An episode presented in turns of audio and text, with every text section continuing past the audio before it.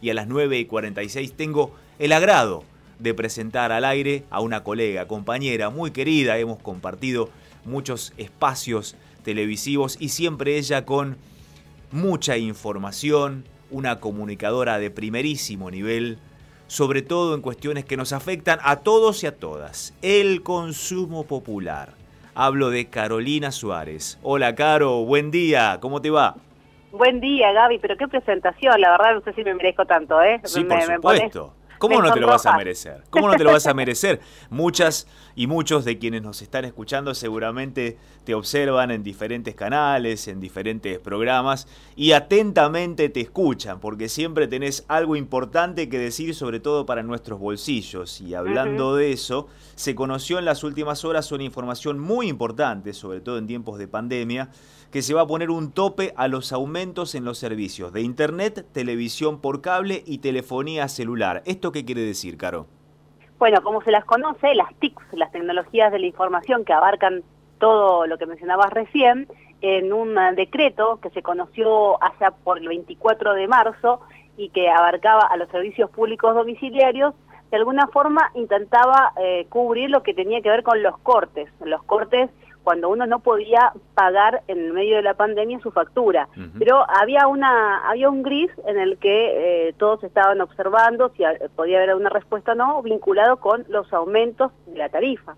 Recordemos que internet, televisión por cable y telefonía celular no son servicios eh, eh, servicios públicos, por tanto no tienen una regulación como sucede con el agua, la luz, donde hay una la audiencia pública y hay una intervención por parte de los organismos de control. Entonces, en este caso, por supuesto, lo único que tienen que hacer es informar si hay un aumento o no.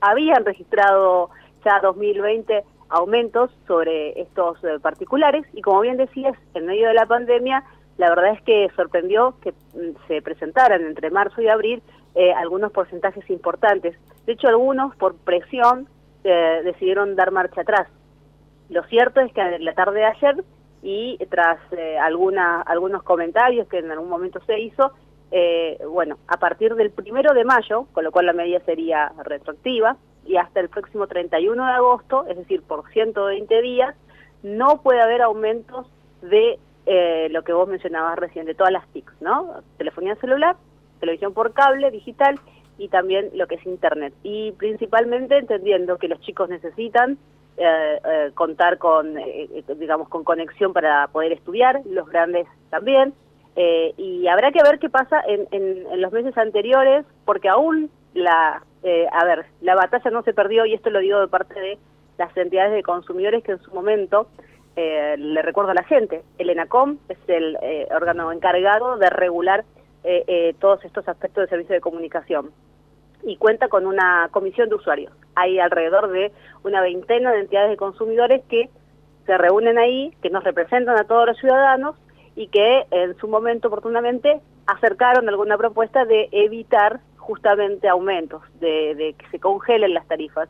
Eh, la verdad es que no, no había tenido un efecto tan positivo y hasta se llegó a generar, Gabriel, una polémica porque en su momento se había puesto en la página web, se había colgado, como se dice comúnmente, una información que hablaba de la buena voluntad entre las empresas, que se había llegado a un acuerdo para evitar el aumento, y a los pocos días se quitó, nunca se publicó en el boletín oficial y además ahí se dieron los aumentos. Así que es, es, una, buena, es una buena medida, eh, eh, por un lado, para evitar algo que es fundamental, que afecta a nuestros bolsillos. Eh, ojalá nos hubiese llegado a esto, ¿no?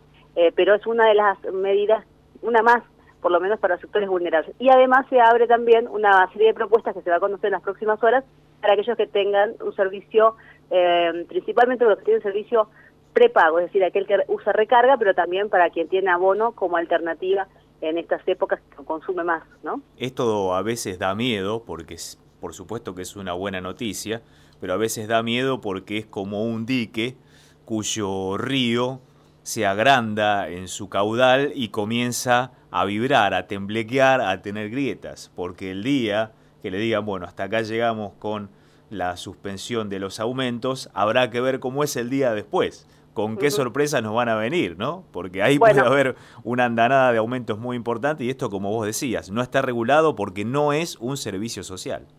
Claro, no es un servicio público. Entonces, eh, Gabriel, justamente acá lo que se da es eh, la verdad que yo creo que muy poco se, se, está poniendo foco sobre lo que tiene que ver con los futuros aumentos en lo que podríamos llegar a denominar una especie de actualización cuando pase la pandemia, como bien dijiste, en algún momento se van a liberar, y el endeudamiento. Creo que es eh, una sumatoria de dos factores que van a generar la verdad, una serie de complicaciones, principalmente en este contexto económico que viene viviendo la Argentina, ¿no? Em, bastante endeble. Ahora, eh, no es eh, no es el único caso cuando ves eh, e-, este levantamiento de, de llamémoslo diferimiento de, aumentos, porque yo digo congelamiento no sería el término, porque cuando vayas al mes de agosto, septiembre, que se alcanza la mayoría de las medidas en, sin algún tipo de cambio en, sus, en la facturación, eh, nos vamos a encontrar con todo junto. El caso del alquiler, por ejemplo, recordemos que hasta, eh, hasta el mes de octubre no va a haber cambios, pero en octubre sí. A partir de, ese mes, del 1 de octubre, pueden haber en tres cuotas consecutivas, entre tres y seis cuotas consecutivas se pueden dar los cambios y es ahí donde preocupa porque uno no puede eh, mudarse de un día para el otro y la verdad que es, el es la casa, es el hogar de uno, ¿no?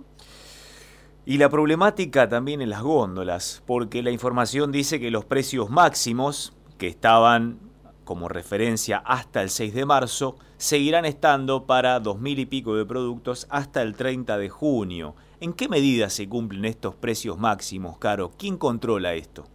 Bueno, en eh, todos los casos la Secretaría de Comercio eh, controla los precios y en particular de este programa hubo una participación por parte de un acuerdo con los municipios.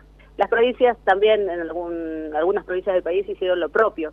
Y la FIP eh, al principio también tenía algún tipo de intervención, hoy ya, ya se ha delegado más de manera local el control, pueden hacerlo, eh, digamos, todo lo podemos hacer, se ha puesto en la página web, pero el, principal problema más que se dieran eh, en los grandes, en las grandes superficies, hablo de los supermercados o los hipermercados, David, tuvo lugar principalmente en los almacenes de barrio, en los comercios de proximidad. que tuvieron un gran inconveniente de poder contar con estos productos, como bien dijiste, son más o menos 2.000, porque varían según las zonas geográficas. Si nos paramos en el mapa, no es la misma cantidad lo que hay en la ciudad de Buenos Aires que la provincia y en entre provincias entre sí. Y lo que sucedía era que si vos estabas en un lugar físicamente y tenías un listado, tenías que cumplir, tener el producto a ese precio y muchos almaceneros eh, decían, la verdad es que, por necesito un solo caso. El caso del azúcar me deja a mí de ganancia un centavo. Es imposible que yo pueda venderlo, que lo, lo, pueda tener a este producto cuando lo pago un centavo menos al mayorista. Es decir, mi margen de ganancia es inexistente. Entonces, Lo que pasa es que hablamos de un producto con un mercado oligopólico en el que dos o tres grandes empresas le ponen el precio que quieren, ¿no? Bueno, fíjate si no hay un control desde ese lugar, difícilmente el control puede establecerse en los centros de expendio. Fíjate que en 2020 no lo tuvo al un producto base como el azúcar dentro de los precios cuidados en las renovaciones que vimos.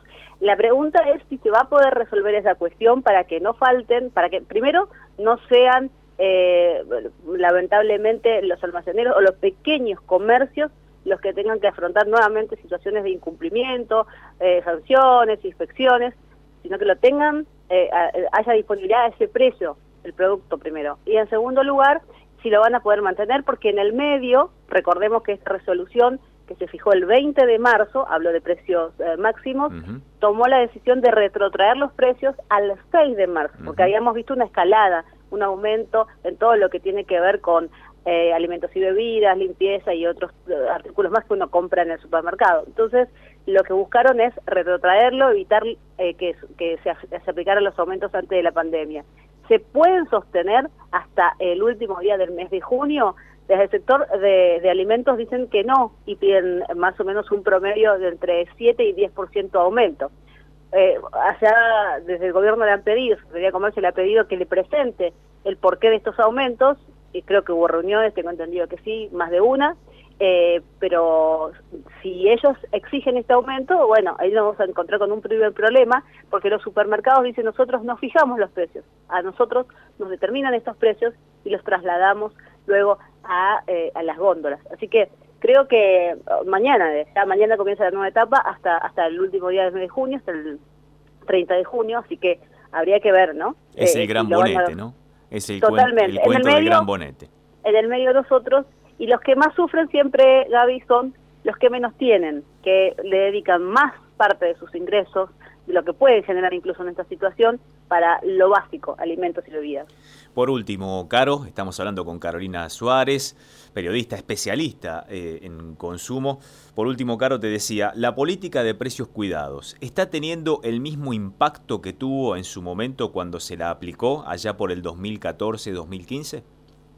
Eh, tuvo un... a ver, viste que tiene distintas etapas eh, eh, el, programa de precios cuidados. Y hemos visto que sí, se la, digamos, 2020 comenzó retomándose con el mismo espíritu, rápidamente se generó un compromiso con las empresas para que puedan acompañar con el mismo producto a lo largo del año y que los aumentos no sean desmedidos. En una, en una economía inflacionaria como la que tenemos parece difícil. Ahora, la gente los ha perdido un poco de vista. Eh, entonces, el éxito pasa hoy por si los encuentra. Eh, ha habido mucho desgano, lamentablemente, cuando no los, no los ven góndola y, y descree.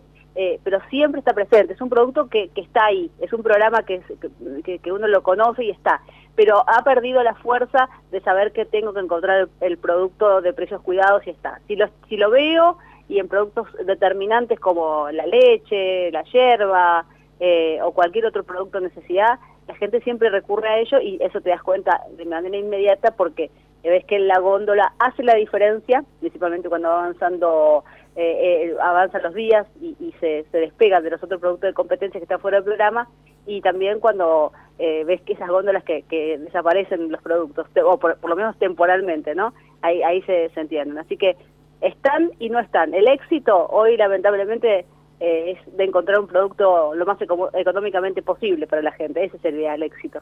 En un país que produce alimentos, donde los alimentos deberían ser los productos de más fácil acceso, los más baratos, pues no, es el país del revés. Nos cuesta más alimentarnos que tal vez darnos otros gustos, así estamos y sobre todo en cuarentena, en pandemia, esto se complica aún más. Siempre tan clara, tan precisa, tan lindo de escucharte. Muchísimas gracias Carolina Suárez por estar con nosotros en Próspera Mañana. El placer todo, Un beso grande, chao.